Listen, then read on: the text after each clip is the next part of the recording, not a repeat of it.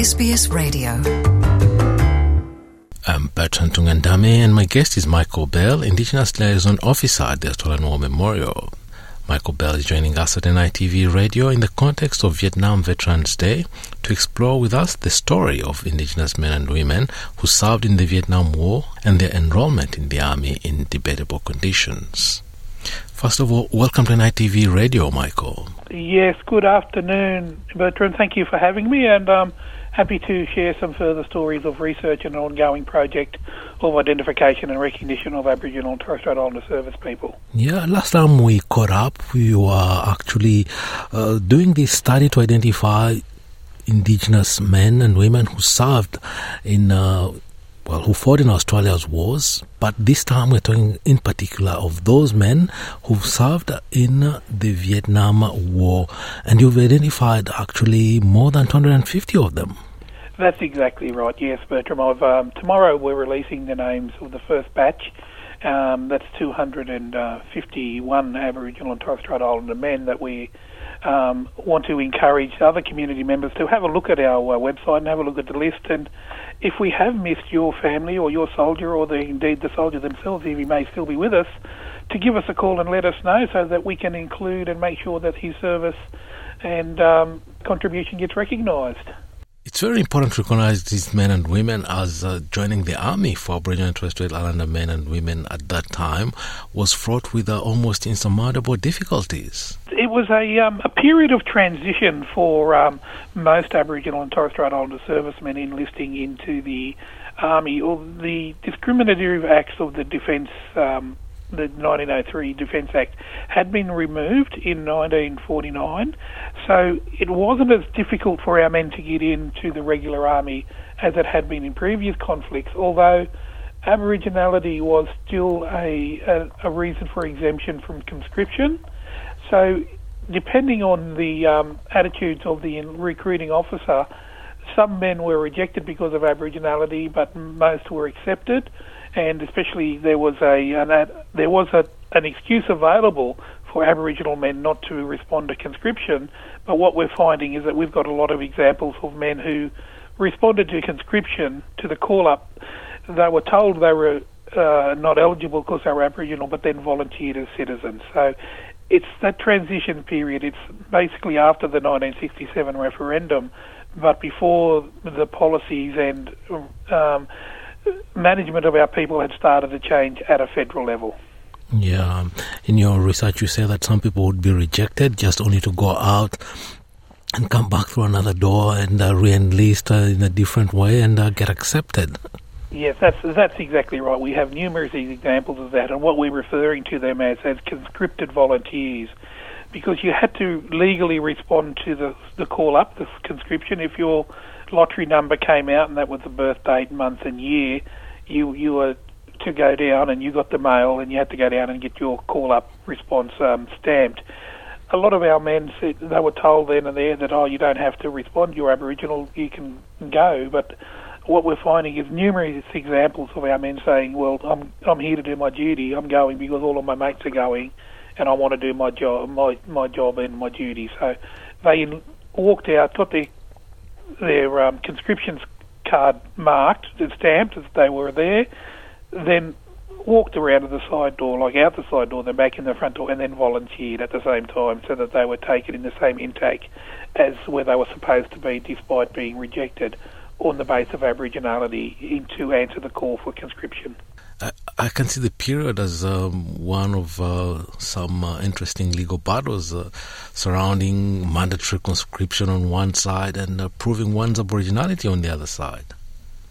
There's some interesting legal battles that happened at the time about what actually constituted an Aboriginal, and um, there were some cases in the definitions of Aboriginality was questioned by the Department of Defence and also the Department of Labour at the time because um, they considered Aboriginal people living in an urban setting not to be Aboriginal, and so there was a lot of test cases around surrounding conscription. Um, you'd have to speak to a legal expert to have, find out how the result of that. But it was again that transition period after the '67 referendum but before federal governments and federal departments had started to work out how to manage and best uh, implement policies that were going to be utilised for the management of Aboriginal people nationally. And Vietnam War is not that far away. It's not like uh, the European wars. Uh, Vietnam War is closer to us. So you would have been able to speak to some um, veterans, or maybe many of them were still alive. Yeah, we have a number, quite a number of known vet- Aboriginal veterans that that I, I deal with um, on a, on a weekly basis at least. But we're always chatting, and we're all go always going. We the Australian War Memorial work closely with the Aboriginal Torres Strait Islander Veterans and Services Association, which is a body set up for Indigenous veterans, and we um, work closely with them to help um, provide services and adjust and represent the needs of our veterans.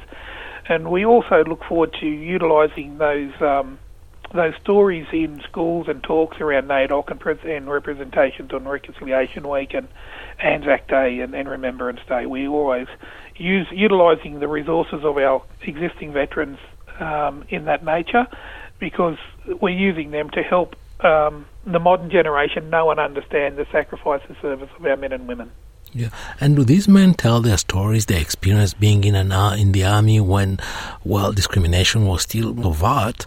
Uh, how were they treated in the army? Do they tell these stories? Mostly, they mostly they reflect that there was very little racism once you got into service. It was very difficult getting out and in in and out of the army because of the the different treatment of our people and under the different uh, legislation, especially when we were still being managed under the protector of various protector of Aboriginal acts. But it's an interesting one. As with most of the um, veterans that saw service, they don't speak so much about the atrocities of war or what they actually went through.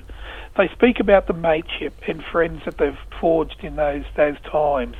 They speak about that part of their service as opposed to the the ugliness of war and and the repercussions of having to um, be a young man and see those types of things.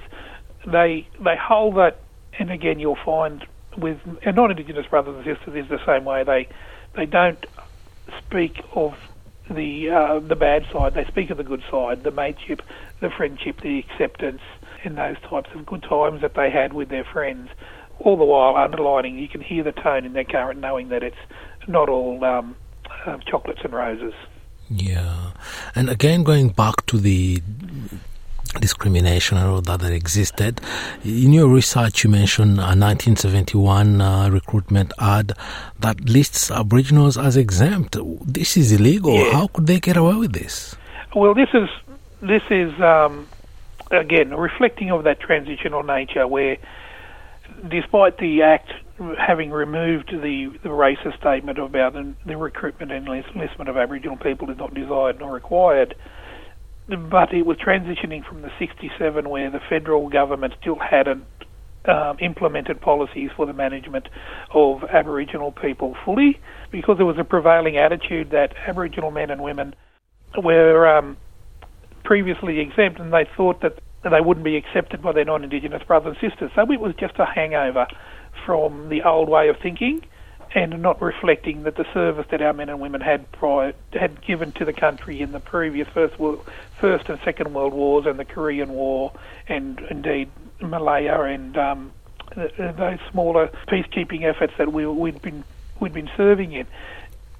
It's not considered racist because it was policy, and that's what the problem is. People don't realise in 1971 there was still a, still an exemption to serve in national service because of your Aboriginality, but our men didn't. A lot of our men didn't take that as a reason not to enlist. They still enlisted, and were accepted as a civilian to enlist normally. So it's it's really that crossover period between between transitions of federal and um, state legislations. Yeah, and now you've identified 250 men and women. There could be more. How many more do you think there could be? Uh, we're thinking that it'll probably get to about 500 in the fullness of time. Um, I've already got um, another 120 records that I'm reviewing at the moment, or names that have been given to me that I've got to process for um, to meet to mention those to match the two components, Aboriginality up the name and then also a service record so that we can um, accurately reflect the service of our men and women. And also, we're also trying to manage how we talk and how we recognise the service of our men and women who didn't actually get into the active service component.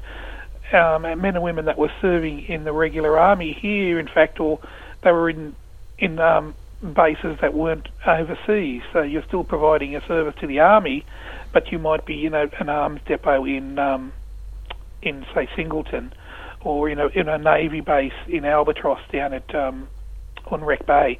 Those types of areas still need to be um, recognised for service, although not being technically considered a Vietnam veteran. So it's it's a bit of a um, a transitional period at the moment. This list, but we're, we're still recognising all service and sacrifice of our men and women who put the uniform on. Yeah. Michael Bell, before I let you go, maybe something you'd like to add or a closing word? What I'd like the people to do, as always, is to go to our website at australianwarmemorial.gov.au, have a look at the list yourselves, and let me know if we've missed your, your family member who has served. And that's, that goes for the First World War, Second World War, and now the Vietnam War. We also have a list of females. And what we want to do is make sure that we share your story. I encourage all of the um, veterans themselves, their families, their descendants to go and have a look at the list just to make sure. I want to make sure that we tell everybody's story, but we can't tell the story unless we know about those people. Michael Bell, Australian War Memorial Indigenous Liaison Officer, thank you very much for taking the time to talk to us today. Not a problem. Thank you very much. Want to hear more stories like this? Listen on Apple Podcasts, Google Podcasts, Spotify, or wherever you get your podcasts from.